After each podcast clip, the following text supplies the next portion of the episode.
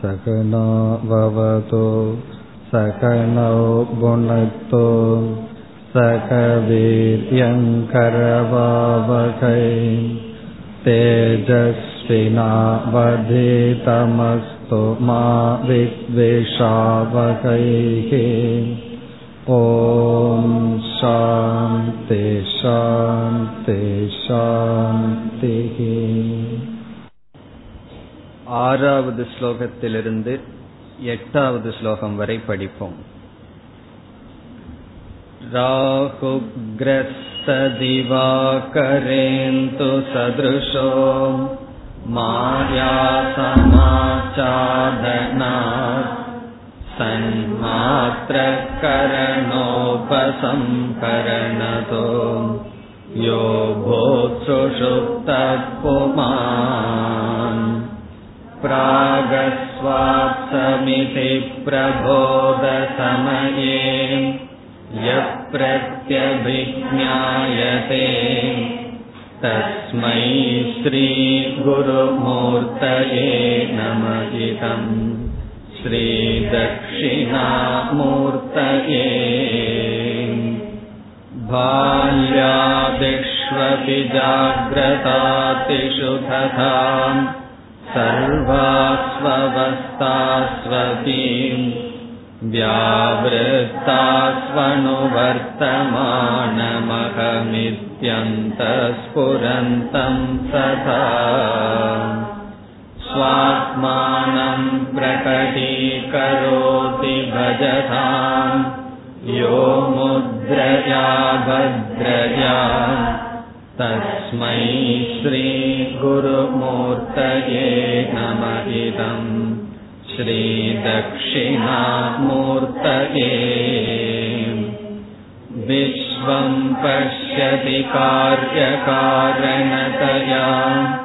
स्वस्वामि सम्बन्धतः शिष्याचार्यतया तथैव पितृपुत्रात्यात्मना भेदतः।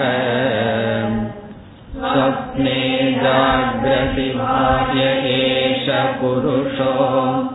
मायापरिभ्रामितः तस्मै श्रीगुरुमूर्तये नमहितम् श्रीदक्षिणामूर्तये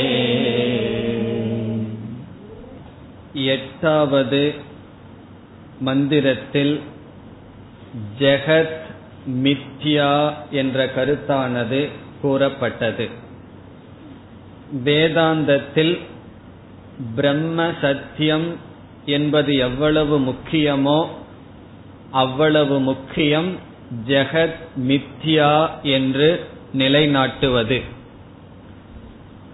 பிரம்ம சத்தியம் அந்த சத்தியமான பிரம்மன் அல்லது அந்த பிரம்மத்தை பற்றிய ஞானம் நமக்கு மோட்சத்தை கொடுக்க வேண்டும் என்றால் நாம் என்ன முடிவு செய்ய வேண்டும்? இந்த ஜெகத்தானது மித்யா என்று நாம் உணர வேண்டும். ஜெகத்தை ஜெகத்தை சத்தியமாக வைத்துக்கொண்டு பிரம்மனையும் சத்தியமாக வைத்துக் கொண்டிருந்தால் மோக்ஷம் என்பது சித்திக்காது என்பது அத்வைதத்தினுடைய முடிவு. துவைதிகள் விசிஷ்டாத்வைதிகள் முதலிய மற்ற மதத்தை சார்ந்தவர்கள் பிரம்மத்தை சத்தியமாக கொள்வோம் உலகத்தையும் சத்தியமாக கொள்வோம் என்று சொல்கிறார்கள். ஆனால் நாம் பிரம்மத்தை சத்தியமாக மட்டும் வைத்தால் போதாது. உலகம் மித்தியா வெறும் தோற்றம் என்று புரிந்து கொள்ள வேண்டும் என்பதில் மிக மிக முக்கியத்துவம் கொடுத்து பேசுகின்றோம். அதற்கு காரணம் என்னவென்றால் ஒரு பொருள் சத்தியமாக இருந்தால்தான் நமக்கு அது துக்கத்தை கொடுக்க முடியும். ஒரு பொய்யான தோற்றமான ஒரு பொருள் நமக்கு துக்கத்தை கொடுக்க முடியாது. ஆகவே நமக்கு துயரம் இந்த உலகத்திலிருந்து வந்து கொண்டிருக்கின்றது என்றால் இந்த உலகத்தில் சத்தியம் என்கின்ற புத்தி உண்மை என்கின்ற உணர்வு இருக்கின்றது. அந்த உணர்வு இருக்கும் வரை பிரம்மன் சத்தியமாக இருந்தாலும் நாம் மோட்சத்தை அடைய முடியாது. இந்த உலகம் வெறும் தோற்றம் மித்யா அசாரம் என்று நிர்ணயம் செய்தால்தான் நமக்கு முக்தி என்பது வரும். இதை உபனிஷத் கூறுகின்றது த்விதியாத்வை பயம் பவதி. இருமையிலிருந்து பயம் வருகின்றது என்று பேசுகிறது. அந்த இருமை ஜெகத் ஈஸ்வரனாக இருக்கலாம் அல்லது ஈஸ்வர ஜீவனாக இருக்கலாம். ஆகவே சம்பந்தத்திலிருந்து சம்சாரம் வருகின்றது. சம்பந்தத்தை நீக்க வேண்டும் என்றால் இரண்டாவது பொருள் இல்லை என்று நாம் கூறியாக வேண்டும். இங்கு எட்டாவது ஸ்லோகத்தில் ஆசிரியர் எப்படி கூறுகிறார் என்றால் சம்பந்தம் ஆக ஜீவன் இந்த உலகத்தை புரிந்து கொண்டு இருக்கின்றான். அது பொய் அது மாயா பரிபிராமிதக. மாயையினுடைய விளைவு என்று காட்டுகிறார். நாம் ஏற்கனவே பார்த்தோம் ஒரு பொருளினுடைய சித்தி இருப்பானது ஞானத்தினால் என்று சென்ற வகுப்பில் இனியொரு லட்சணம் பார்த்தோம். ஒரு ஞானத்தினால் வஸ்து சித்தி என்று மட்டும் அல்ல பிரமாணத்தினாலும் அல்லது லட்சணத்தினாலும் வஸ்து சித்தி என்று பார்த்தோம். லக்ஷண பிரமாணாபியாம் வஸ்து சித்திகி என்று பார்த்தோம். இதனுடைய சாரம் ஒரு பொருளை நாம் லட்சணம் சொல்ல முடியாது என்றால் அந்த பொருள் மித்தியா என்பது கருத்து. ஒரு பொருளை என்னால் விளக்க முடியாது என்றால் அந்த பொருள் உண்மையாக இல்லை. அதுதான் இதனுடைய சாரம். எப்படி ஒரு பொருள் அறிவுக்கு வரவில்லை என்றால் நாம் இல்லை என்று சொல்வோமோ அதே போல ஒரு பொருளை என்னால் விளக்க முடியவில்லை என்றால் லட்சணம் கொடுக்க முடியவில்லை என்றால் அந்த பொருள் மித்தியா. அப்படி பார்க்கையில் இந்த உலகத்திற்கு லட்சணம் கொடுக்க முடியாது. எப்படி உலகத்திற்கு லட்சணம் கொடுக்க முடியாது என்றால் ஒரு பொருளை இருக்கின்றது என்று சொல்லலாம் இல்லை என்று சொல்லலாம். இந்த உலகத்தை நாம் இரண்டும் சொல்ல முடியாது. இருக்கின்றது என்று சொல்ல முடியாது. காரணம் மாறிக்கொண்டே இருக்கின்றது. இல்லை என்றும் சொல்ல முடியாது. அனுபவத்திற்கு இருக்கின்றது. ஆகவே சத் அசத் இரண்டிற்கும் விலட்சணமான அனிர்வச்சனீயம் வாயினால் விளக்க முடியாதது. ஆகவே இது மித்யா. பிறகு எந்தெந்த விதத்தில் இந்த உலகம் நமக்கு தெரிந்து வருகிறது என்று ஆசிரியர் கூறினார். விஸ்வம் பஷ்யதி காரிய காரண தயா காரிய காரணத்தின் மூலமாக மனிதர்கள் உலகை பார்த்து வருகிறார்கள். ஸ்வ சுவாமி சம்பந்ததக. பொருள் பொருளை உடையவன் என்ற சம்பந்தத்தில் இருந்து வருகிறார்கள். சிஷ்ய ஆச்சாரியதையா குரு சிஷ்யன் என்கின்ற சம்பந்தம் என்றெல்லாம் கூறி பிறகு பித்ரு புத்திராதி பேததக. இந்த பேதங்களுடன் ஜீவர்கள் மாயையினால் பார்த்து வருகிறார்கள் என்று ஆசிரியர் கூறினார். ஆகவே இந்த உலகத்தில் இருக்கின்ற எல்லா சம்பந்தத்தையும் நீக்கி புரிந்து கொள்வதுதான் மோக்ஷம். ஒருவருக்கு கடைசி சம்பந்தம் என்னன்னு சொன்னா சிஷ்ய ஆச்சாரியதையா. எல்லா சம்பந்தத்தையும் விட்டுவிட்டு கடைசியா வர்ற சம்பந்தம் சிஷ்ய ஆச்சாரிய சம்பந்தம். பிறகு ஞானம் வந்ததற்கு அப்புறம் என்ன ஆகும்னா அந்த சம்பந்தமும் சென்றுவிடும். எந்த ஆத்ம தத்துவம் என்னுடைய மனசுல பிரகாசிக்கிறதோ அதேதான் குருவினுடைய மனசிலும் இருக்கின்றது. பிறகு என்ன ஆகும்னா குரு சொல்லிக் கொடுத்த ஈஸ்வரனிடம் இருக்கின்ற பேதமும் சென்றுவிடும். ஆகவே ஈஸ்வரன் ஜீவன் ஜெகத் எல்லா விதமான நிலையிலிருந்தும் சம்பந்தங்களை நீக்கி இருப்பது நான் ஆத்மா என்று மட்டும் புரிந்து கொள்கின்றோம். இதில் சென்ற வகுப்பில் பார்த்தோம் ஈஸ்வரனும் மித்தியா ஜெகத்தும் மித்தியா ஜீவனும் மித்தியா என்று இதில் அந்த சந்தேகத்தை நீக்கி அடுத்த ஸ்லோகத்திற்கு செல்லலாம். நாம் ஈஸ்வரன் ஜீவன் மித்தியா என்று சொல்லும் பொழுது ஈஸ்வரன் என்ற சொல்லினுடைய பொருள் இந்த உலகத்தை ஆள்பவர் இந்த உலகத்துக்கு காரணமாக இருப்பவர். இந்த உலகத்துக்கு காரணமாக இருப்பவர் ஈஸ்வரன் பார்த்தோம். உலகத்தை ரூல் ஆட்சி செய்பவர் ஈஸ்வரன் பார்த்தோம். இந்த உலகம் மித்தியா என்று சொன்னால் அங்கு ஈஸ்வரனிடம் இருக்கின்ற ஈஸ்வரன் என்ற தன்மை பொய்யாகி விடுகின்றது. ஆனால் அந்த ஈஸ்வரனுடைய உண்மையான சொரூபம் பிரம்மஸ்வரூபம் மித்யாவாக ஆகாது. ஆகவே நாம் ஈஸ்வரனை மித்தியா என்று சொல்லும் பொழுது ஈஸ்வரனை நாம் முழுமையாக நிராகரிக்கவில்லை. ஈஸ்வரனிடம் இருக்கின்ற ஈஸ்வரன் என்ற தன்மையானது பரவாயில்ல ஈஸ்வரனிடம் இருக்கின்ற ஈஸ்வரன் என்ற தன்மையானதுதான் மித்யா அதே போல ஜீவனிடம் ஜீவன் என்கின்ற குணம் தான் தன்மைதான் மித்தியா. ஜீவனுடைய உண்மையான ஆத்மஸ்வரூபமோ ஈஸ்வரனுடைய பிரம்மஸ்வரூபமோ மித்தியா என்று கூறப்படவில்லை. மித்தியா என்று சொன்னாலே அதிஷ்டானம் இல்லாமல் நாம் மித்தியா என்று எதையும் சொல்ல முடியாது. மித்தியா என்றால் தோன்றுவது மித்தியா அதற்கு ஆதாரமான தன்மை ஒன்று இருக்கின்றது. அது பிரம்ம அல்லது ஆத்ம தத்துவம்.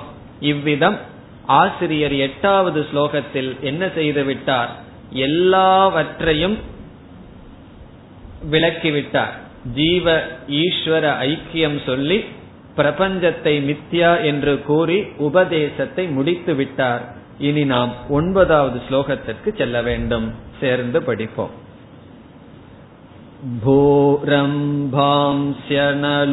निलोम्भरमकर्नाथो हिमांशु पुमान् त्याभातिचराचरात्मकमिदम् यस्यैव मूर्त्यष्टकम् नान्यत्किञ्चन विद्यते विमृशताम् यस्मात् परस्मात् विभोः तस्मै श्रीगुरुमूर्तये नम इदम् ஸ்ரீதக்ஷிணாமூர்த்தயே.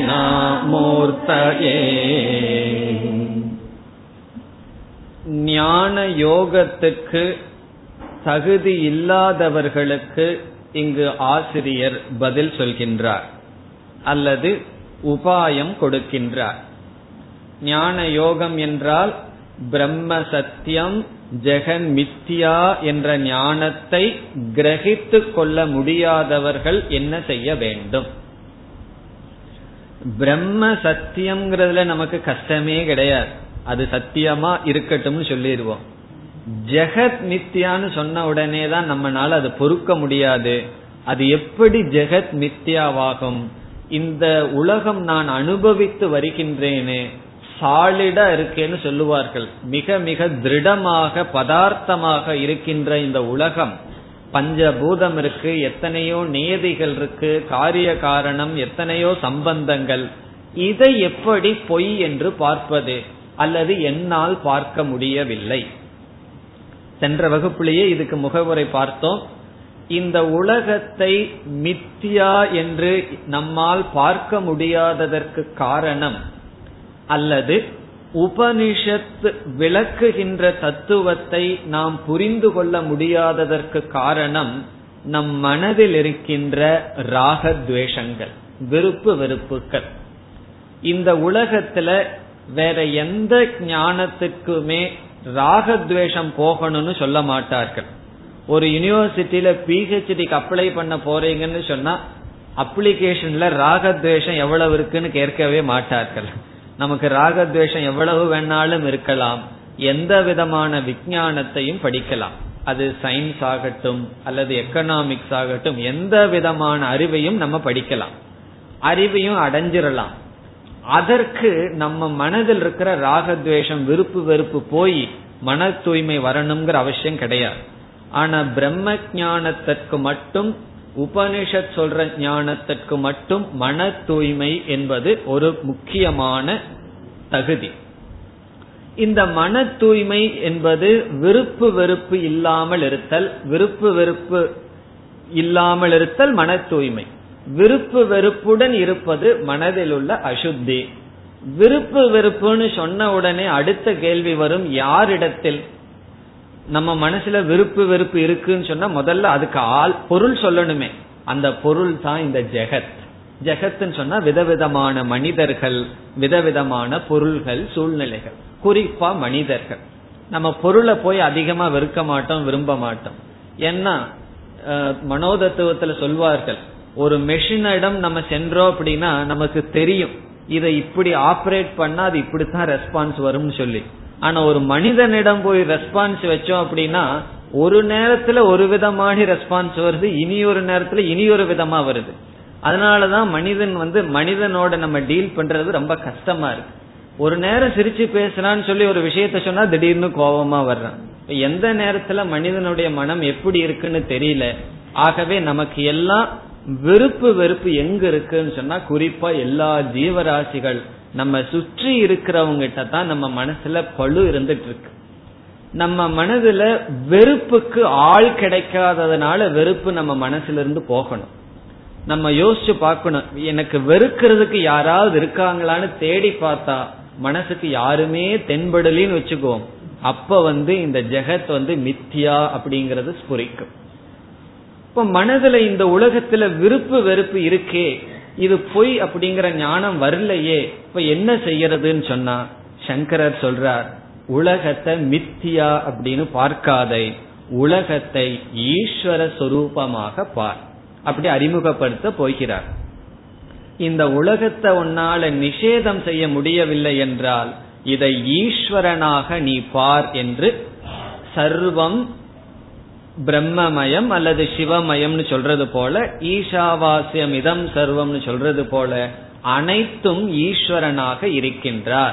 பஞ்சபூதமும் ஈஸ்வரன் பார்க்கின்ற ஜீவராசிகள் எல்லாமே ஈஸ்வர சுரூபமாக பார்க்க வேண்டும். அதை அறிமுகப்படுத்துகின்றார். ஆகவே மேல் நிலையிலிருந்து ஒரு படி கீழே வர்றார். எதற்கு கீழே வர்றார்? இந்த உலகத்தை நாம் மித்தியா என்று நீக்க முடியவில்லை என்றால் என்ன செய்யணும்? நம்ம வந்து மித்தியா என்று நீக்க முடியவில்லையே என்று வருத்தப்படக்கூடாது. அடுத்த படிக்க வர வேண்டும். இந்த உலகத்தில் ஈஸ்வர திருஷ்டியை வைக்க வேண்டும். பார்க்கிறது அனைத்தும் இறைவன் சொரூபமாக பார்க்க வேண்டும். இதுக்காகத்தான் பகவான் கீதையில அதிக முயற்சி பண்றார். நீங்கள் ஏழாவது அத்தியாயம் ஒன்பதாவது அத்தியாயம் முழு பத்தாவது அத்தியாயத்தில் கீதையில் பகவான் என்ன செய்கின்றார்? எல்லாமே என்னுடைய விபூதி என்று சொல்லி வருகின்றார். காரணம் என்ன? அகில பிரபஞ்சத்தில் என்னையே பார்க்க வேண்டும் என்று பகவானுடைய விருப்பம். அப்படி பார்ப்பதனால் என்ன பிரயோஜனம் நமக்கு கிடைக்கும் என்றால் இந்த உலகத்தை நாம் விருப்பு வெறுப்புக்கு பொருளாக பிரித்து ராகத்வேஷம் வைத்துள்ளோம். அனைத்தும் ஈஸ்வர சொரூபம் என்றால் அந்த ராகத்வேஷமானது நாளடைவில் சென்றுவிடும். நமக்கு யாராவது ஒரு கஷ்டமான வார்த்தையை சொன்னா கஷ்டப்பட்டு மனசுல என்ன கொண்டு வரணும்? எல்லாமே ஈஸ்வர சொரூபம். இறைவனிடம் இருந்துதான் இந்த சத்தம் வருதுன்னு நினைக்கணும். நம்மளை யாராவது அவமானப்படுத்தினா இதுவும் எனக்கு இறைவன் கொடுக்கிற பிரசாதம். இவ்விதம் நினைக்க நினைக்க என்ன ஆகும் தனி மனிதர்கள் மீது இருக்கின்ற ராகத்வேஷம் போகும். அதாவது உலகத்தில் மீது இருக்கின்ற விருப்பு வெறுப்புகள் கொஞ்சம் கொஞ்சமாக சென்றுவிடும். அப்ப என்ன ஆகும்னா மனம் தூய்மையாகும். மனம் தூய்மை ஆக ஆக வேதாந்தத்தினுடைய சப்தமானது நமக்கு புரிய ஆரம்பிக்கும்.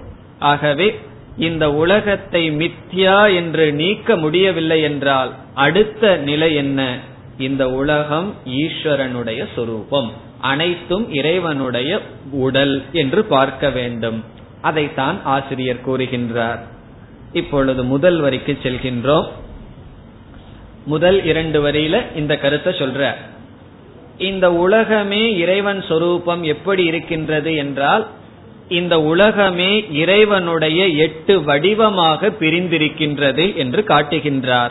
முதலில் பஞ்சபூதங்களை ஆசிரியர் கூறுகின்றார். இந்த பஞ்சபூதமும் பிறகு சொல்ல போகின்ற மூன்றும் இறைவனுடைய உடல் இறைவனுடைய சரீரம்னு சொல்ற பஞ்சபூதங்கள் இப்பொழுது வருகின்றது.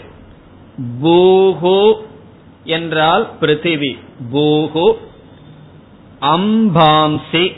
அதை படிக்கிறதே கஷ்டமா இருக்கும். பூரம்பாம்சி அனலோன் எல்லாம் வருது. அதை பிரிச்சோம் அப்படின்னா பூஹு என்றால் பிருத்திவி.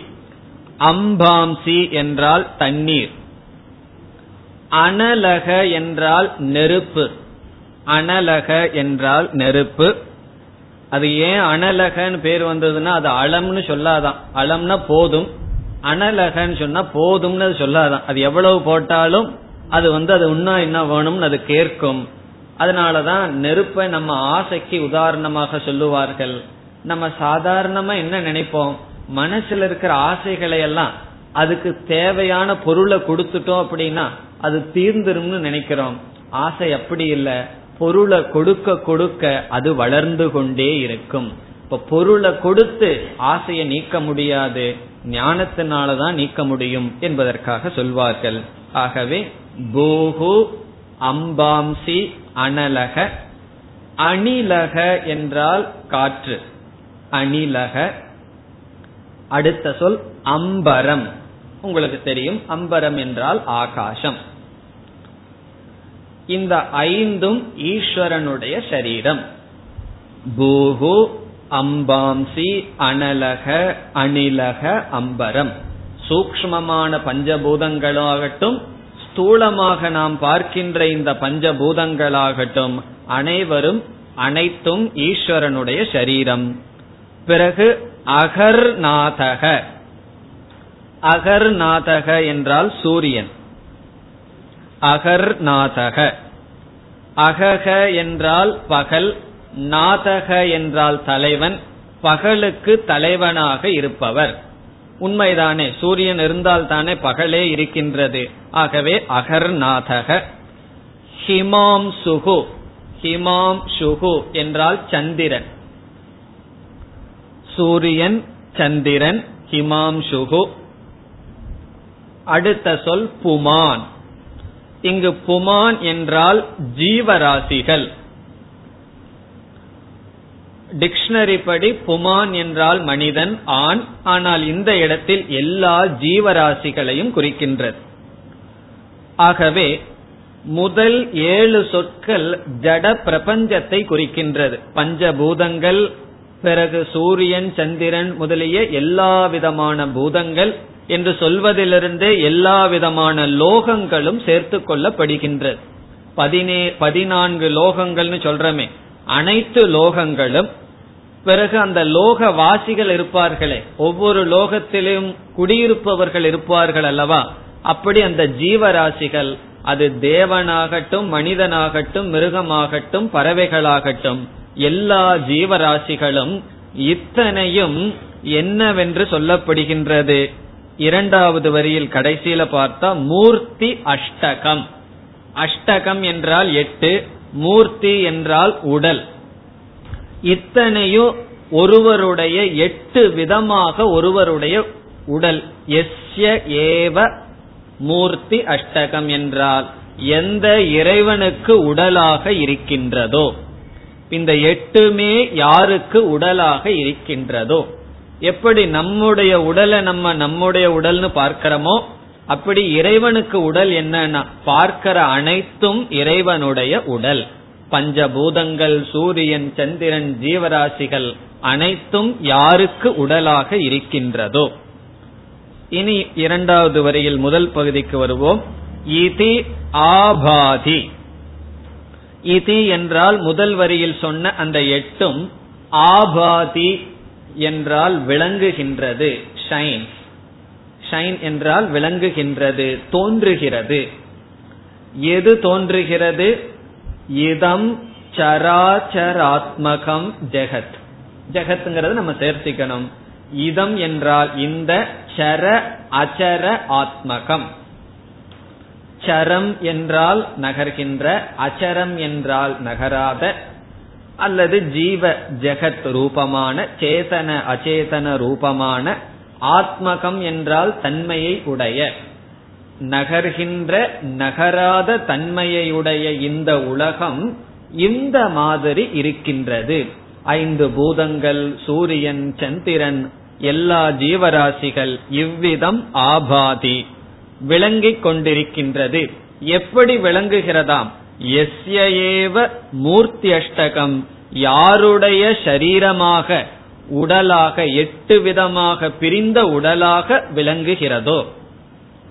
இந்த இடத்துல எட்டுங்கிறதுல தாத்பரியமே கிடையாது. இங்க ஆசிரியர் பஞ்சபூதத்தை சொன்னார் சூரியன் சந்திரன் புமான் என்று சொன்னார். ஆகவே எட்டு என்று சொல்கின்றார். பிறகு என்ன தத்துவம்னா அனைத்தும் ஈஸ்வரனுடைய உடல்தான். இதை நாம் ஏற்றுக்கொள்கின்றோம். இதை நாம் எந்த அளவில் ஏற்றுக்கொள்கின்றோம் என்பதுதான் முக்கியம். இந்த அனைத்து பிரபஞ்சமும் இறைவனுடைய உடல் என்பது பேசப்படுகின்றது. எதற்காக? உபாசனைக்காக தியானத்திற்காக. காரணம் என்ன? மனதில் இருக்கின்ற ராகத்வேஷம் போக வேண்டும். அதற்கு ஒரு உதாரணம் சொல்வார்கள். நம்முடைய அகங்காரம் வந்து எப்போ பந்தப்படாது என்று சொன்னால் ஒரு சிறிய குண்டூசி இருக்குதுன்னு வச்சுக்கோ ஒரு பின் சின்ன ஊசி இருக்கு. நம்ம தைக்கு தைப்போமே. அந்த ஊசி இருக்கு. அந்த ஊசியை வந்து ஒரு பெரிய இந்த கிணற்றிலிருந்து தண்ணீரை எடுக்கிற ஒரு கயிறை எடுத்து அந்த ஊசியை கட்ட முடியுமா என்றால் கட்ட முடியாது. காரணம் என்ன? ஒரு கிணற்றிலிருந்து தண்ணீர் எடுக்கிற பெரிய வடை அந்த கயிற்றை எடுத்து அந்த ஊசியை கட்டினால் கயிற்றிலிருந்து ஊசியானது நழுவி விழுந்துவிடும். பிறகு ஒரு பெரிய மலை இருக்கின்றது. அந்த மலையை போய் நம்ம வந்து அந்த கயிற்றுல கட்ட முடியுமானா? கட்ட முடியாது. ஆகவே மலையையும் கயிற்றுல கட்ட முடியாது. சின்ன ஊசியையும் கயிற்றுல கட்ட முடியாது. அதே போல பந்தம் என்பது இந்த அகங்காரம் வந்து ரொம்ப பெருசாயிடுதுன்னு வச்சுக்கோம். பந்தம்ங்கிறது நம்மளைய கட்டாது. இப்ப நான்கிற சொல்லுக்கு அர்த்தம் இந்த பிரபஞ்சமே என்று நாம் புரிந்து கொண்டால் அந்த நான்கிற சொல் மலையை போல் மாறிவிட்டது ஆகவே பந்தப்படுத்தார் அல்லது நான்கிறதே ஒன்று கிடையாதுன்னு சொல்லி அகங்காரம் குண்டூசிய போல் ஆயிடுதுன்னாலும் பந்தம் நமக்கு வராது. இப்ப ரெண்டு திருஷ்டி நமக்கு இருக்கின்றது. நான்கிறது ஒன்னு இல்லைன்னு சொல்லலாம். அல்லது நானே அனைத்துமாக இருக்கிறேன்னு சொல்லலாம். இப்ப நான்கிறது இல்லைன்னா இருக்கிறது ஈஸ்வரன். நானே அனைத்துமாக இருக்கிறேன்னு சொன்னா எனக்கு மேல ஒண்ணு கிடையாது. அதனாலதான் ஒரு அத்வைதியிடம் ஒரு விசிஷ்ட அத்வைதி ஒரு கேள்வியை கேட்டா உனக்கு எவ்வளவு தைரியம் இருந்தா பகவானும் நீயும் ஒன்னுன்னு சொல்ற. பகவான் எவ்வளவு கல்யாண குணத்தை உடையவர். உனக்கு எவ்வளவு அகங்காரம் இருந்தா பகவானும் நீயும் ஒன்னுன்னு சொல்றன்னு. அத்வைதி திருப்பி விசிஷ்டாத்வைதிட்ட கேட்டான் என்னை விட உனக்கு அகங்காரம் அதிகமா இருக்கு. அதனாலதான் நீ சொல்ற பகவான காட்டிலும் நான் வேறாக இருக்கிறேன்னு நீ சொல்றைய. நான் என்ன சொல்றேன் எல்லா பகவான் நான் வந்தா நான் ஒன்னா இல்ல இல்ல பகவானா இருக்கேன். பட் விசிஷ்டாத்வைதி என்ன சொல்றான்? பகவான் வேற நான் வேற. ஆகவே அவனுடைய அகங்காரம் பகவான காட்டிலும் தனியா இருக்கே. அப்படி ரெண்டு விதத்துல நம்ம நினைக்கலாம். நான்கிறது இல்லைன்னு சொல்லலாம். பிறகு நான் சொன்னா இந்த உடல் மட்டும் இருக்கக்கூடாது. அனைத்தையும் சேர்த்தி கொள்ள வேண்டும். இங்கு உபாசனைக்காக மன தூய்மைக்காக சொல்லப்படுகிறது. இது ஒரு முடிவான தத்துவமாக பேசப்படவில்லை. அது எப்படி உங்களுக்கு தெரியும்னா மூன்றாவது வரியிலேயே ஆசிரியர் கூறுகின்றார். என்ன சொல்றார்? நாண்யத் கிஞ்சன வித்யதே. கிஞ்சன கொஞ்சம் கூட ஒன்றும் கூட ந அந்யத் வித்யதே. வேறு இரண்டாவது கிடையாது. உடனே மேல திருஷ்டிக்கு ஆசிரியர் போயிடுறார். இப்ப நம்ம மைக்கு மாதிரி திடீர்னு வரும் திடீர்னு போகும். அப்படி ஆசிரியர் என்ன பண்றார்? முதல்ல அத்வைதத்தில் இருக்கார். ஒன்றுமே கிடையாதுன்னு சொல்றார். அதுக்கப்புறம் திடீர்னு அனைத்தும் ஈஸ்வரனுடைய சரீரம்னு சொல்றார். அப்படி எல்லாமே ஈஸ்வரனுடைய உடல்னு சொன்ன ஆசிரியர் என்னவென்றார்? ந அந்நத் கிஞ்சித் வித்யதே. ஒன்றுமே கிடையாதுன்னு சொல்றார். அது எப்பொழுதுன்னு சொன்னா விமிருஷதாம். விமிருஷதாம் என்றால் விசாரம் செய்து பார்ப்பவர்களுக்கு. ஞான யோகம் செய்து பார்ப்பவர்களுக்கு ஒன்றுமே கிடையாது. விமிருஷதாம் என்றால் விசார சமர்த்தானாம். விசாரத்துக்கு தகுதியை அடைந்த விசாரம் செய்தவர்களுக்கு ஒன்றுமே கிடையாது. ஒன்றுமே கிடையாதுன்னு சொல்லிட்டா சூன்யவாதம் வந்துருமே.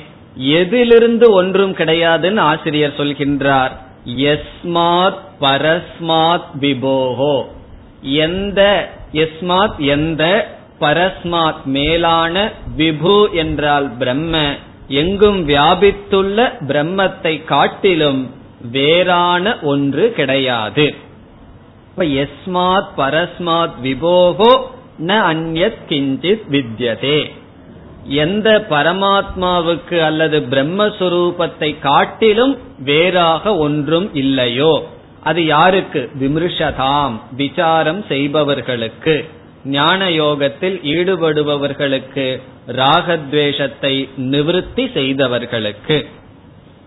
ஆகவே இந்த ஸ்லோகத்திலேயே ஆசிரியர் இரண்டு திருஷ்டியை நமக்கு கொடுத்துள்ளார். முதல் திருஷ்டி ஜெகத் மித்யா பிரம்ம சத்தியம். இந்த ஜெகத் என்பது கிடையாது இருக்கிறது பிரம்மன் ஒன்றுதான் என்ற அத்வைத திருஷ்டி. அந்த ஞானத்துக்கு மனம் செல்லவில்லை என்றால் இந்த பிரபஞ்சத்தை நாம் ஏற்றுக்கொண்டு அல்லது நம்ம ஏற்கனவே பார்த்த வார்த்தையில சொல்லணும்னு சொன்னா ஜெகத்த கல்பிதம்னு நம்மால் ஏற்றுக்கொள்ள முடியவில்லை என்றால் ஜெகத் சிருஷ்டம் என்று ஏற்றுக்கொள்கின்றோம். இந்த ஜெகத்த கல்பிதம் வெறும் தோற்றம்னு சொல்ல முடியவில்லை என்றால் அதற்கு ஒரு சக்தி வேணும். நாயமாத்மா பலகீனேன லப்யகன்னு சொல்லுவார் உபனிஷத்தில். அப்படி பலம் இருந்தாதான் இந்த பிரபஞ்சத்தை பொய் என்று சொல்ல முடியும். அதற்கு சக்தி இல்லை என்றால் என்ன செய்வது? அனைத்தும் ஈஸ்வரனுடைய சொரூபம். பார்க்கிறதெல்லாம் இறைவனுடைய சொரூபம். இறைவன் காரணம் இது காரியம். ஆகவே காரணமான இறைவனிடமிருந்து காரியம் வேறல்ல என்று திருஷ்டி பேதம் நம்முடைய மனப்பக்குவத்திற்கு தகுந்தாற்போல் நாம் சாதனையில் ஈடுபட வேண்டும் என்று கூறுகின்றார். ஆனால் ஆசிரியருடைய உபதேசம் எட்டாவது ஸ்லோகத்தோடு முடிவடைகின்றது.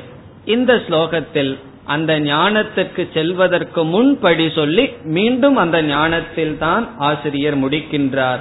ந அந்யத் கிஞ்சித் வித்யதே. அந்யத் என்றால் அனாத்மா. பிரம்மனுக்கு விபுக்கு தகுந்து வேறான வேறு ஒன்று பொருளும் கிடையாது. இதெல்லாம் யாருக்கு விசாரம் செய்து பார்ப்பவர்களுக்கு. பிறகு இனி கடைசி ஸ்லோகத்தில் ஆசிரியர் பல ஸ்ருதியுடன் முடிக்கின்றார் பத்தாவது ஸ்லோகம் सर्वात्मत्वमिति स्फुटीकृतमिदम् यस्मातमुस्मिन् स्थवे तेनास्य श्रवणात्तधर्तमननात् ध्यानाच्च सङ्कीर्तनात् सर्वात्मत्वमहाविभूतिसहितम् स्यादीश्वरत्वं स्वतः।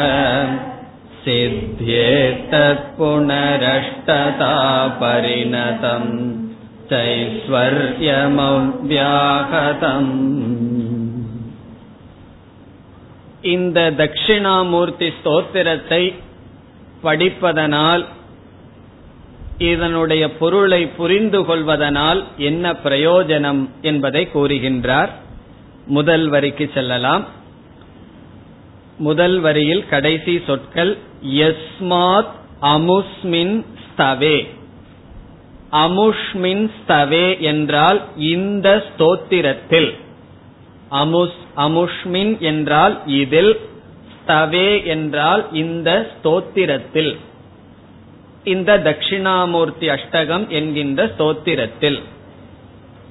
இதுல வந்து தட்சிணாமூர்த்தி அஷ்டகம் என்று இருக்கின்றது. அஷ்டகம்னா என்ன? எட்டு ஸ்லோகத்தை உடையது என்று பொருள். நம்ம பத்து ஸ்லோகத்தை படிக்கிறோமேன்னு சொன்னா தட்சிணாமூர்த்தி ஸ்தோத்திரம்னு பேரை வச்சுட்டோம்னா பிரச்சனை இல்லை. அஷ்டகம்னு வச்சாம வெறும் தட்சிணாமூர்த்தி ஸ்தோத்திரம்னா சரி பத்து ஸ்லோகம். ஏன் பிறகு அஷ்டகம்னு ஒரு பெயர் இருக்கிறது என்றால் முதல் எட்டு ஸ்லோகத்துல தான் ஆசிரியர் ஜீவ பிரம்ம தத்துவத்தை விளக்குகிறார். கடைசி இரண்டு ஸ்லோகத்தில் அதிகாரித்துவத்திற்காகவும் பிறகு பிரயோஜனத்தையும் கொடுப்பதனால் அதை ஒரு முக்கியமாக ஸ்லோகமாக கருதப்படவில்லை. என்று நாம் ஏதாவது விளக்கம் கொடுத்து புரிந்து கொள்ள வேண்டும். அதனாலதான் அதுக்கெல்லாம் வேண்டாம்னு சொன்னா பேசாம தட்சிணாமூர்த்தி ஸ்தோத்திரம்னு வச்சுக்குவோம். அஷ்டகம்ங்கிறத நாம் விட்டு விடலாம். இங்கு வந்து இந்த தட்சிணாமூர்த்தி ஸ்தோத்திரத்தை படிக்கிறதுனால என்ன பிரயோஜனம்ங்கிறது தான் வர இருக்கின்றது. அஸ்மின் ஸ்தவே இந்த ஸ்தோத்திரத்தில் எஸ்மாத் என்றால் யாது காரணத்தினால். எஸ்மாத் காரணாத் எந்த காரணத்தினால்? எந்த காரணத்தினால்? என்றால் இந்த தட்சிணாமூர்த்தி ஸ்தோத்திரம் இப்படிப்பட்ட ஒரு தத்துவத்தை உபதேசித்த காரணத்தினால் இதை படித்தால் இந்த பிரயோஜனம் வரும் சொல்றார். ஆகவே எஸ்மாத் எதனால்? பிறகு முதலில் இது சொல்லப்பட்டதோ என்று சேர்த்திக் கொள்ள வேண்டும். என்ன சொல்லப்பட்டது? சர்வாத்மத்துவம் ஸ்புடீகிருதம் இதி என்றால் இவ்விதம். இவ்விதம் என்றால் இவ்விதம் முன் முன் சொன்னபடி முன் சொன்ன ஒன்பது ஸ்லோகப்படி ஸ்புடீகிருதம் என்றால் விளக்கப்பட்டது. இதம் என்றால் இது. இது தெளிவாக விளக்கப்பட்டது. என்ன விளக்கப்பட்டதா? சர்வாத்மத்துவம் சர்வாத்மத்துவம் என்றால் அனைத்தும் ஆத்மா என்கின்ற தத்துவம் விளக்கப்பட்டது. எப்படி வேண்டுமானாலும் சொல்லலாம். அனைத்தும் ஈஸ்வரன் சொல்லலாம். அனைத்தும் ஆத்மானு சொல்லலாம். அனைத்தும் நான் என்றும் சொல்லலாம். ஆகவே சர்வாத்மத்துவம் என்றால் அனைத்தும் நானாக இருத்தல் அனைத்தும் பிரம்மனாக இருத்தல் அனைத்தும் ஈஸ்வரனாக இருத்தல் ஸ்புடீகிருதம் என்றால் விளக்கப்பட்டதோ. சர்வாத்மத்துவம் ஸ்புடீகிருதம். இதம் இந்த சர்வாத்மத்துவம் ஸ்புடீகிருதம். இந்த எஸ்மாத் என்றால் யாது காரணத்தினால் இந்த ஸ்தோத்திரத்தில் சர்வாத்மத்துவம் விளக்கப்பட்டதோ பிறகு இரண்டாவது வரி தேன கேதுனா அந்த காரணத்தினால் ஆகவே. எது எதனால் இந்த ஸ்தோத்திரத்தில் அனைத்துமாக இருத்தல் என்பது விளக்கப்பட்டதோ தேன ஆகவே அஸ்ய ஸ்தவசிய இந்த ஸ்தோத்திரத்தின் இந்த ஸ்தோத்திரத்தை என்ன செய்ய வேண்டுமாம் சிரவண ததர்த்த மனன தியானார் இதுல சர்வாத்மத்துவம் சொல்லியிருக்கேன்னு சொல்லி எனக்கு என்ன பிரயோஜனம்னா அதுல சொல்லி இருக்கிறதுனால நமக்கு ஒரு பிரயோஜனம் இல்லை. அத சொல்லி இருக்கிற இந்த ஸ்தோத்திரத்தை நம்ம என்ன பண்ணணுமா? ஆசிரியர் சொல்றார் தெளிவாக நமக்கு தெரிஞ்ச மூன்று சாதனையையும் சொல்றார். என்னென்ன சாதனை? அஸ்ய என்றால் இந்த ஸ்தோத்திரத்தினுடைய சிரவண சிரவண என்றால் நமக்கு தெரிஞ்சதுதான் கேட்டல். கேட்டல் என்றால் இந்த ஸ்தோத்திரத்தினுடைய அர்த்தத்தை புரிந்து கொள்ளுதல். காதல கேட்கறது வேற அர்த்தத்தை புரிந்து கொள்வது வேற. நம்ம ஆரம்பத்திலேயே பார்த்தோம். இந்த ஸ்தோத்திரம்ங்கிறது டூ இன் ஒன்னு பார்த்தோம். மற்ற ஸ்தோத்திரங்கள் வந்து அர்த்தம் தெரியுதோ இல்லையோ? இப்ப விஷ்ணு சகசரநாமமோ லலிதா சகசரநாமமோ சொல்றோம். எனக்கு அர்த்தம் தெரியலையேன்னு சொல்லாம இருக்க வேண்டிய அவசியம் இல்ல. அர்த்தம் தெரியலினாலும் இறைவனுடைய ஸ்தோத்திரத்தை சொல்றதுனாலேயே மன தூய்மை புண்ணியம் வரும். அதே போல இந்த ஸ்தோத்திரத்தை சொன்னாலும் புண்ணியம் வரும். ஆனால் இந்த ஸ்தோத்திரம் ஸ்தோத்திரம் மட்டுமல்லாமல் ஒரு வேதாந்த நூலாகவும் இருக்கிறது. ஆகவே இதனுடைய அர்த்தத்தை நாம் கிரகிக்க வேண்டும். சிரவணாத். சிரவணாத் என்றால் இதனுடைய அர்த்தத்தை நன்கு புரிந்து கொண்டு அதாவது உபதேசத்தை மனதில் கிரகித்து கொண்டு பிறகு ததர்த்த மனநாத். நாம கேட்ட உடனே என்ன வரணும்? சந்தேகம் வரும். அந்த சந்தேகத்தை நீக்குவதற்காக மனநம். மனநம் என்றால் சிந்தித்தல். சிந்தித்தல் சந்தேகங்களை நீக்குதல். நமக்கு என்னென்ன சந்தேகம் வருதோ அதையெல்லாம் நீக்கி அதற்கு அடுத்தது என்ன செய்யணுமா? தியானாத். தியானாத் என்றால் நிதித்தியாசனம் செய்து. இங்கு தியானம் என்றால் நிதித்தியாசனம். இங்க சொல்லியிருக்கிற அர்த்தத்தை நிதித்தியாசனம் செய்ய வேண்டும். இங்க சொல்லியிருக்கிற அர்த்தத்தை புரிந்து கொள்ள வேண்டும். அர்த்தத்தில் வருகின்ற சந்தேகத்தை நீக்க வேண்டும். பிறகு நிதித்தியாசனம் செய்ய வேண்டும். தியானாத். இதனாலேயே என்ன பிரயோஜனம் வருதுன்னு மூணாவது வரையில சொல்றார் பிறகு இனி ஒன்றும் கூறுகின்றார் சங்கீர்த்தனாத். இங்கு சங்கீர்த்தனம் என்றால் உபதேசம் செய்வதால். மற்றவர்களுக்கு இதை நாம் உபதேசம் செய்வதால் டீச்சிங். சங்கீர்த்தனாத் ச ச என்பது அதனாலும் கூட இதை உபதேசம் செய்வதாலும் கூட. இப்ப உபதேசம் செய்ய சொல்லிட்டாரே நான் அதுக்காக காத்துட்டு இருந்தேன் அப்படின்னு நினைச்சிட்டு ஓடிடக்கூடாது நம்ம உபதேசத்துக்காக. உண்மையான உபதேசம் என்னவோ இது சொல்லியிருக்கிறது நமக்கு புரிந்து விட்டாலே பெரிய உபதேசம் சமுதாயத்துக்கு. காரணம் என்ன? அதன்படி நம்ம நடப்போம். அதுதான் உண்மையான உபதேசம். இப்போ உபதேசம்ங்கிறது வாயில கிடையாது வாழ்க்கையில் இருக்கிறது என்று சொல்வார்கள். வாயிலே உபதேசம் இருக்கின்றது. ஆனா உண்மையான உபதேசம் நம்முடைய வாழ்க்கையிலிருந்து வர வேண்டும். வாயிலிருந்து வர்ற உபதேசத்தை விட வாழ்க்கையிலிருந்து வர்ற உபதேசம் தான் உண்மையான உபதேசம். அதனாலதான் அந்த காலத்துல எல்லாம் சிஷ்யர்கள் வந்து குரு குலத்துல போய் ஏன் இருக்கணும்னு சொன்னார்கள். குருவினுடைய வகுப்பிலிருந்து கேட்டு தெரிந்து கொள்வது ஒரு பகுதி. அல்லது ஒரு குருவோட இருக்கும் பொழுது அவருடைய வாழ்க்கையை பார்த்து பார்த்து அவருடைய வாழ்க்கையிலிருந்து இவன் தெரிந்து கொள்கின்றான். என்ன? இந்த தத்துவத்தில் ஸ்ரத்தை வரும். இது உண்மை என்று வாழ்க்கையில் உண்மையான தத்துவத்தை அறிகின்றான். ஆகவே நம்ம இந்த சாஸ்திரப்படி வாழ்றதுதான் சங்கீர்த்தனம். அப்படி நம்ம புரிந்து கொள்வோம்.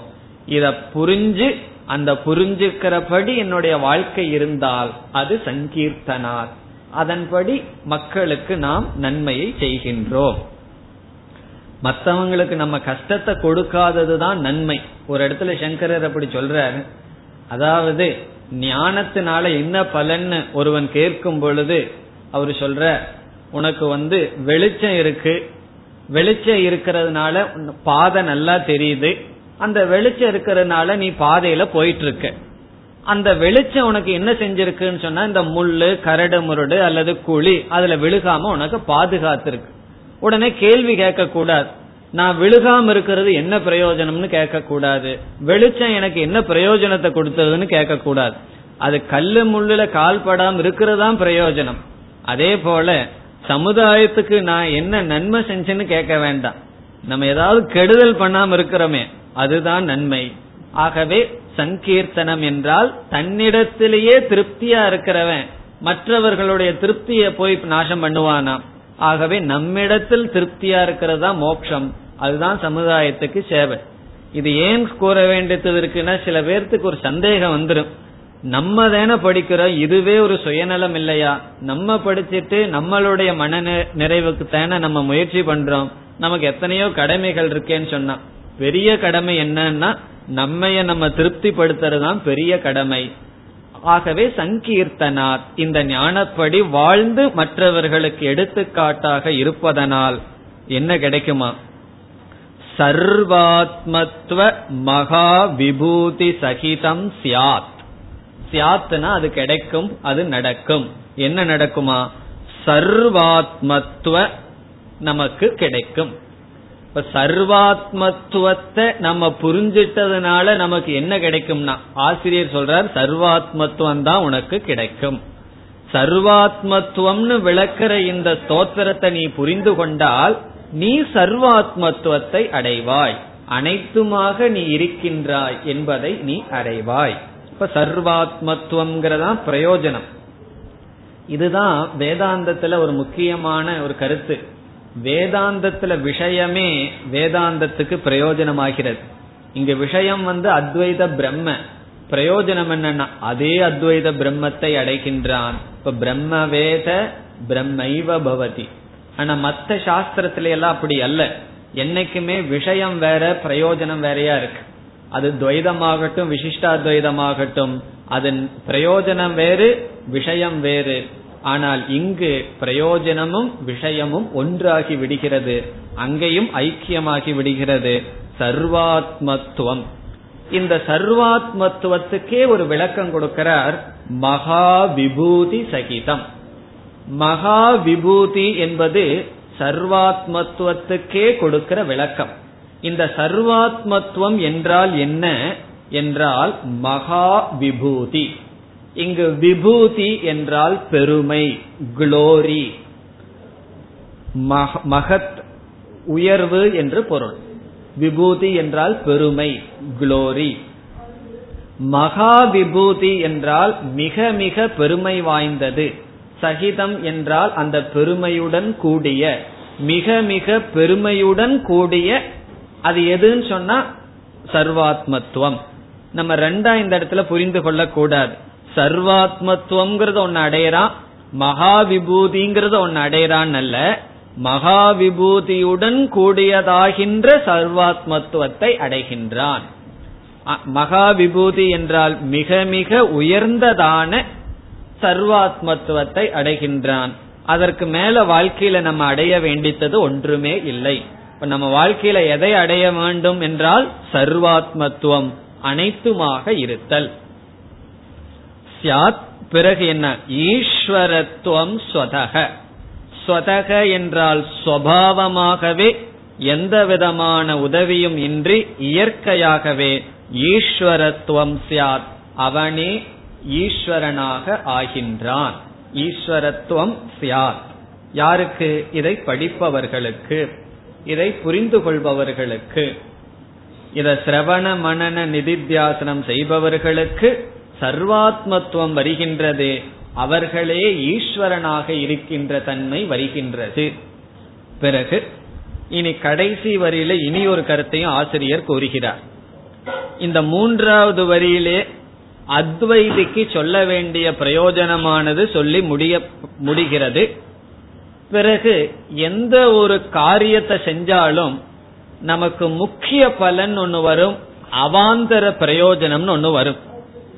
இப்ப வந்து நம்ம தேங்காயை எடுத்து அதை வெயில்ல நல்லா காய வச்சு அதிலிருந்து எண்ணெய எண்ணெய் ஆயில் தேவைன்னு சொல்லி அதை என்ன செய்வோம்? அதை வந்து நம்ம செக்கில் போட்டு ஆட்டுவோம். ஆகவே தேங்காயையோ அல்லது ஒரு பதார்த்தத்தை எண்ணெய் எடுக்கணுங்கிறதா நம்முடைய முக்கிய குறிக்கோள்.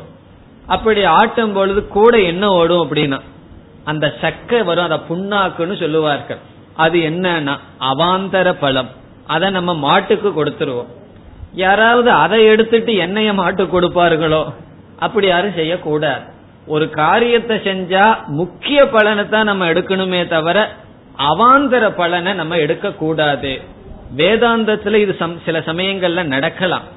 வேதாந்த வகுப்புக்கு வந்து நம்ம எல்லாம் படிச்சதுக்கு அப்புறம் முக்கிய பலன் என்னன்னா மோக்ஷம். அவாந்தர பலன் என்னன்னு சொன்னா நமக்கு ஸ்டூடெண்ட்ஸ் வரலாம் நமக்கு நமக்கு நாலு பேர் புகழலாம் குருதட்சணை கொடுக்கலாம் இதெல்லாம் என்னன்னா அவாந்தர பலன். அவாந்தர பலன்ல கவனம் இருந்தா முக்கிய பலன் போயிரும். ஏதோ ஒரு பலன்ல தான் நம்ம வந்து வாழ்க்கையில அடைய முடியும். அவாந்தர பலமா இங்க சொல்ற வேற என்னெல்லாம் வரும்னு சொன்னா அஷ்டமகா சித்தியும் கூட வரலாமா இந்த ஞானத்தினால. அஷ்டமகா சித்தின்னு விதவிதமான சித்திகள் இருக்கின்றது அவைகளெல்லாம் கூட சித்திக்கலாம். அதுல நமக்கு தாற்பயம் இருக்கக்கூடாது. அதுல வந்து நமக்கு முக்கியத்துவம் இல்லை. ஆசிரியர் சொல்றாரு அதனால நம்ம படிக்கின்றோம். அஷ்டமகா சித்தியும் நமக்கு வரலாம் என்று கூறுகிறார். இந்த அஷ்டமகா சித்திய நம்ம எதுக்கு உதாரணமா எடுத்துக்கணும்? புண்ணாக்கு தான் உதாரணமா எடுக்கணும். என்னைக்கு உதாரணம்? சர்வாத்மத்துவம். சர்வாத்மத்துவமா என்னையா இருக்கணும்? என்னையா நானா இருக்கணும்? பிறகு இதிலிருந்து ஏதாவது ஒரு சித்தி வருதுன்னா அந்த சித்திய நமக்கு நம்மளிடம் வரலாம். அதன் அதில் நம்மளுடைய அட்டென்ஷன் கவனம் இருக்க கூடாது இதுல இனி ஒரே ஒரு கருத்து. சில யோகிகள் வந்து உபாசனை பண்ணி கொண்டு இருக்கும் பொழுது அதாவது மனதை ஒருமுகப்படுத்துகின்ற சாதனையில் இருக்கிறார்கள் விசாரம் செய்யவில்லை. அந்த சமயத்துல ஒரு குரு கிடைக்காம இருந்திருக்கும். அந்த சமயத்துல அந்த உபாசனையினுடைய பலனாக அவர்களுக்கு வந்து சில சித்துக்கள் வரலாம். பெரிய மகான்களுக்கு வரலாம். அவர்கள் அந்த சித்திக்காக அந்த உபாசனையை செய்யவில்லை. மனதை ஒருமுகப்படுத்துவதற்காகத்தான் செய்திருப்பார்கள். பிறகு அந்த சித்துக்கள் அவர்கள் வந்து அந்த சித்துக்களினாலும் கூட அவர்களுடைய கவனம் சிதறடிக்கப்பட்டிருக்கலாம். பிறகு வேதாந்த விசாரம் செய்யும் பொழுது வைராகியத்தினுடைய முக்கியத்துவத்தை உணர்ந்ததற்கு பிறகு அவர்கள் அடைந்த சித்தியிலேயே அவர்களுக்கு வைராகியம் வந்துவிடும். பிறகு அவர்களிடம் அந்த சித்தி இருக்கும் அவர்கள் அதை பயன்படுத்த மாட்டார்கள். காரணம் என்ன? அவர்களுக்கு வைராகியம் வந்து ஞானத்தை அடைந்து விட்டார்கள். ஆகவே சில ஞானிகளுக்கு சித்துக்கள் இருக்கலாம். சாதாரண மனிதன் செய்ய முடியாத சில சக்திகள் இருக்கலாம் இல்லாமையும் இருக்கலாம்.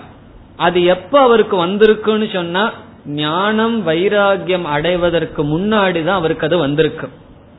ஞானம் வைராகியத்தை அடைஞ்சதுக்கு அப்புறம் அவர் அந்த சித்திக்காக முயற்சி செய்ய மாட்டார். யாவான் அர்த்த உதப்பானேன்னு சொல்லி பகவான் சொன்னது போல. மோக்ஷத்தையே ஆனந்தத்தையே அடைஞ்சதுக்கு பிறகு பிறகு சித்துக்கள் எல்லாம் நமக்கு எதற்கு என்று அவர்கள் செய்ய மாட்டார்கள். ஆகவே சிலருடைய மகான்களுடைய வாழ்க்கையில சில சித்துக்களை எல்லாம் செய்ததாக படிக்கிறோம். அதுல பாதி கதை உண்மையில சொல்லணும்னு சொன்னா இல்ல பின்னாடி வந்தவங்க எழுதி வச்சது நெல்லிக்காய் வந்தது அது வந்தது இது வந்ததுன்னு எல்லாம் பாதி கதை. சரி அதை உண்மைன்னு எடுத்துட்டாலும் தவறு கிடையாது. மகான்களுக்கு சில சித்துகள் இருக்க கூடாதுன்னு அர்த்தம் கிடையாது. இல்ல மகானா இருந்தா சில சித்திகள் இருக்க வேண்டும் அப்படிங்கிற அர்த்தமும் கிடையாது. உங்களுக்கு வந்து ஒரு சித்தியும் கிடையாது. உங்களுக்கு இந்த ஞானம் உள்ள போகலன்னு சொல்லக்கூடாது. சித்துக்கள் எல்லாம் உங்ககிட்ட இருக்கிறதுனால ஞானம் உள்ள போகலன்னு சொல்லக்கூடாது. இந்த சித்திக்கும் ஞானத்துக்கும் சம்பந்தமே இல்லை. ஆனா ஒன்று இந்த சித்தியில வைராகியம் இருப்பவர்களுக்கு தான் இந்த ஞானமானது சாதிக் சாதிக்கும். இந்த ஞானமானது ஏற்படும். ஆகவே இவைகளெல்லாம் அவாந்தர பலம். நம்ம இங்க சொல்லி இருக்கே அப்படிங்கறதுக்காக படிப்போம். இப்ப கடைசி வரைக்கும் போவோம். சித்தியே சித்தியேத்னா கிடைக்குமா? என்ன கிடைக்கும்? தத் புனக அஷ்டதா பரிணதம் ஐஸ்வர்யம். இங்க ஐஸ்வர்யம் சொன்ன சித்தி அஷ்டதா பரிணதம் என்றால் எட்டு விதமாக இருக்கின்ற சித்திகள். அஷ்டதா பரிணதம் பரிணதம் என்றால் விதவிதமாக இருப்பது இங்கு மாறியது என்று அல்ல எட்டு விதமான அஷ்டதா பரிணதம் புனக தத் புனக என்றால் மீண்டும் அந்த புனகங்கிற வார்த்தையிலேயே அவாந்தர பலம் சொல்லப்படுது. முக்கியமான பலத்தை ஆசிரியர் சொல்லிட்டார். பிறகு மீண்டும் இதுவும் கிடைக்கலாம் என்று ஆசிரியர் கூறுகின்றார். தத் புனக அஷ்டதா பரிணதம் ஐஸ்வர்யம் சித்தியே. அது சித்திக்கும். எப்படின்னா அவ்வியாகதம். அவ்வியாகதம்ங்கிற கடைசி சொல் அவ்வியாகதம்னா தடையின்றி கிடைக்கும். அவ்வியாகதம்னா தடை அப்டக்கல் அவ்வியாகதம்னா தடையில்லாமல் இந்த எட்டு சித்திகளும் கிடைக்கும் என்று சொல்கின்றார். நம்ம தெரிஞ்சுக்கிறதுக்காக எட்டு சித்தியும் பார்ப்போம். அடையிறதுக்காக பார்க்க வேண்டாம். சும்மா உங்க நோட்ஸுக்காக இது மட்டும் உங்க நோட்ஸில் இருக்கட்டும். லைஃபுக்கு வர வேண்டாம். சும்மா ஒரு தெரிஞ்சுக்கிறதுக்காக என்னென்ன சித்துக்கள் எப்படின்னு பார்ப்போம். இதெல்லாம் ஒரு காலத்துல யோகிகள் எல்லாம் வைத்திருந்தார்கள். இதெல்லாம் வெறும் கதையில்ல. நிஜமாலுமே இப்படிப்பட்ட சித்திகள் எல்லாம் அடைந்திருந்தார்கள். எட்டு சித்திகள் என்னென்ன என்று இப்பொழுது பார்ப்போம். அனிமா மகிமா செய்வ. முதல்ல ஸ்லோகத்தை சொல்லிட்டு ஒவ்வொன்னா வர்றேன். அனிமா மகிமா செய்வ. கரிமா லகிமா ததா. முதல் வரி. நாலு சித்தி வந்தாச்சு. அனிமா மகிமா செய்வ. அனிமா மகிமா செய்வ கரிமா லகிமா ததா. இரண்டாவது வரி பிராப்தி பிராகம்யம் பிராப்தி பிராகம்யம் ஈஷித்வம் பிராப்தி பிராகம்யமீஷித்வம் அடுத்த சொல் வசித்வம் ச அஷ்ட சித்தயக. வசித்வம் சாஷ்ட சித்தயக முதலிருந்து பார்த்தால் அனிமா மகிமா செய்வ கரிமா லகிமா ததா பிராப்தி பிராகம்யமீஷித்வம் வசித்வம் சாஷ்ட சித்தயக இதே ஆர்டர்ல போவோம் என்னென்னு சொல்லி பார்ப்போம். அனிமா என்பது முதல் சித்தி அனிமா அனிமா என்றால் மிக மிக சிறியதாக ஆகிக் கொள்வதல் அணுத்துவ பாவக. அணுவை போல் நம்மை மாற்றிக்கொள்ளுதல் ரொம்ப ரொம்ப நம்ம ஒரு அணுவை போல மற்றவர்களுக்கு தெரியாமல் மாற்றிக்கொள்ளுதல் அதெல்லாம் முடியும்னு சொல்லியிருக்கு. இப்போ இப்படியே உட்கார்ந்துட்டு இருந்து திடீர்னு ஆளை காணாம போயிருவார். காணாம எங்காவது அணு மாதிரி மாறிடுவார்னு அர்த்தம். அனிமா பிறகு என்ன செய்வாராம்? அடுத்தது மகிமா. மிக மிக பெருசா ஆயிடுறது. மகிமான பிக் மகத். இப்ப யாராவது நம்ம கயிற்றுல கட்டி வச்சுட்டாங்கன்னு வச்சுக்கோ. ஒன்னா அணுவா ஆகி தப்பிச்சு ஓடிடலாம் அல்லது கைத்தியை உடைக்கணும்னு என்ன செய்யலாம்? மகிமா. மிக மிக பெருசா நம்மளே ஆக்கி கொள்வது மகிமா. மூன்றாவது கரிமா. கரிமான ரொம்ப பழுவாக வெயிட் ரொம்ப ரொம்ப பழுவாக ஆக்கி கொள்ளுதல். நம்ம யாராவது கடத்தி போறாங்கன்னு வச்சுக்கோ தூக்கிட்டு போனாங்கன்னா ரொம்ப வெயிட்டா மாறிடுறது. அவனால தூக்க முடியாது. கரிமா. அடுத்தது லகிமா. லகிமான ரொம்ப ரொம்ப லைட் நம்மளுடைய வெயிட் வந்து ரொம்ப ரொம்ப லைட் ஆயிரும். லைட்னு சொன்னா ரொம்ப ரொம்ப இப்ப வந்து ஒருவர் வந்து தொண்ணூறு கேஜி இருந்து ரொம்ப வருத்தப்படுறாங்கன்னு வச்சுக்கோ. உடனே இந்த சித்தினால என்ன பண்ணிடலாம்? லகிமாவா ஆயிரலாம் நாப்பத்தஞ்சுக்கு கொண்டு வந்துடலாம். ரொம்ப ரொம்ப வெயிட்லெஸ் வெயிட் இல்லாம ஆயிடுறது. இப்ப வெயிட் இல்லாம ஆன என்ன ஆகும்னா வெயிட் இல்லாம ஆன உடனே நம்ம அப்படியே பறக்க ஆரம்பிச்சிடலாம் அல்லவா? அதனால அடுத்தது வருது பிராப்திகி. பிராப்தின்னு சொன்னா ஒரு இடத்துல இருந்து இனி ஒரு இடத்துக்கு போயிடுறது. பல்லவன் டிரான்ஸ்போர்ட் துணை இல்லாமல். எந்த விதமான துணை இல்லாம அப்படியே நம்ம போயிடுறது. அடுத்த நிமிஷம் வீட்டுல உட்காந்துக்கிறது கேக்குறதுக்கு நல்லா தான் இருக்கு. இந்த சித்து இருந்ததுன்னு வச்சுக்கோ. வீட்டுல இருந்து நேர கிளாஸ்ல உட்காரலாம். எந்த விதமான டிராபிக் பிரச்சனை இல்லாம நேர வீட்டுல உட்காரலாம். டிஸ்டன்ஸுங்கிற பிரச்சனையே வராது. இந்த அளவுக்கு சித்தி இருந்தா கிளாஸுக்கு வரணுங்கிற நிலவு இருக்காது. அங்கேயே உட்காந்துட்டு சந்தோஷமா இருப்போம். அது வேற பிரச்சனை. அடுத்தது பிராகம்யம். பிராகம்யம் என்றால் விரும்புதலை அடைதல். விரும்புதலை அடைதல். இது ஒரு பொதுவான சொல். மனசுல என்ன ஆசை வந்தாலும் அதை நீ அதை வந்து பூர்த்தி பண்ணலாமா? விரும்புதலை அடைதல். இதிலிருந்தே இந்த சித்தி வந்து ரொம்ப கீழானதுன்னு தெரியுது. காரணம் என்ன? மனசுல ஆசை இருக்கும்னு அர்த்தமாகுதே. இந்த ஞானம் என்ன ஆகும்னா ஆசையையே நீக்கிரும். அதனாலதான் இது சித்தியை விட உயர்ந்தது. இங்க வந்து ஆசை இருக்கும் ஆனா அடைஞ்சிட்டு இருப்போம் கஷ்டப்பட்டு. அடுத்தது ஈஷித்துவம். ஈஷித்துவம் என்றால் ஆழ்தல். மற்றவர்களை ஆழ்தல் ரூலர். அல்லது ஏதாவது ஒன்றை ஆட்சி செய்தல். கடைசியா வசித்துவம். மற்றவர்களை வசீகரிக்க வசீகரித்தல். அவர்களை மயக்குதல். மற்றவர்களை மயக்கி வசீகாரணம் கரணம் செய்தல். இவ்விதம் அனிமா மகிமா கரிமா லகிமா பிராப்தி பிராகம்யம் ஈஷித்வம் வசித்துவம். இதத்தான் அஷ்டமகா சித்திகள் சொல்கிறார்கள். இதெல்லாம் ஒரு காலத்துல இருந்திருக்கு. இப்பொழுது இந்த சித்தி அடைகிறதுக்கும் கூட மனிதர்களுக்கு வந்து உபாசன மன ஒருமுப்பாடு கிடையாது அந்த அளவுக்கு சென்று விட்டது இவைகளும் கூட கிடைக்கலாம் என்று ஆசிரியர் கூறுகின்றார் இத்துடன் இந்த ஸ்லோகமானது முடிவடைகின்றது ॐ पूर्णमधः पूर्णमिधम् पूर्णात् पूर्णमुदच्छते पूर्णस्य पूर्णमादाय पूर्णमेवावशिष्यते। ॐ शान्ति शान्ति शान्तिः।